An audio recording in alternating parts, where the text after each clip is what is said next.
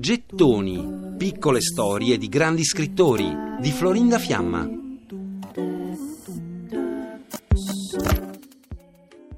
Un cassettone, un grande letto, un tavolino al quale Emily si siede a scrivere, una stanza dall'arredamento essenziale, in stile vittoriano.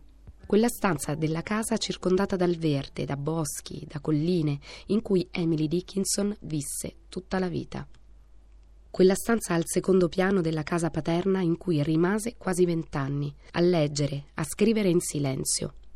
In quella camera hanno accesso, oltre a lei, solo sua sorella Lavinia e i bambini, i figli del loro fratello Austin e i figli di alcuni vicini. Giorno dopo giorno, Emily scrive, isolandosi sempre più dal mondo, mantiene solo contatti epistolari. Una prigione, poco per volta, diventa un amico, scrive in una lettera. Non c'è marciapiede a Main Street, davanti alla casa delle sorelle Dickinson.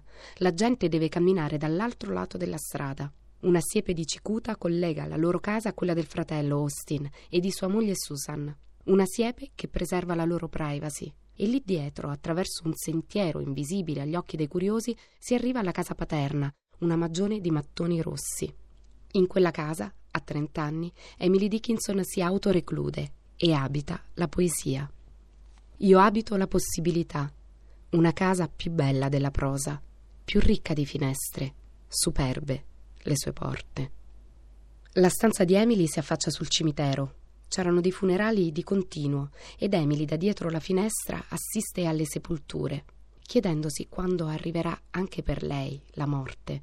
Per Emily da ragazzina fu uno shock profondo vedere una sua amica, Sofia Holland, malata il dottore le permise di guardarla per un momento attraverso la porta aperta.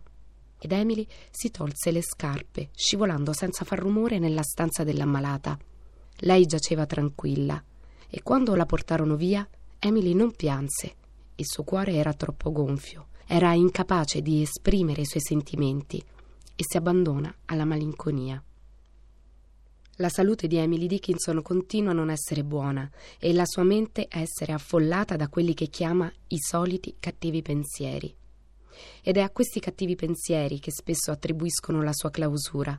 Alcuni dicono che poteva trattarsi di delusioni d'amore o di problemi di salute o che si era autoreclusa per la scomparsa del padre o per la malattia della madre. Ma il mistero di Emily Dickinson resta chiuso come il cassetto in cui nascondeva i suoi manoscritti.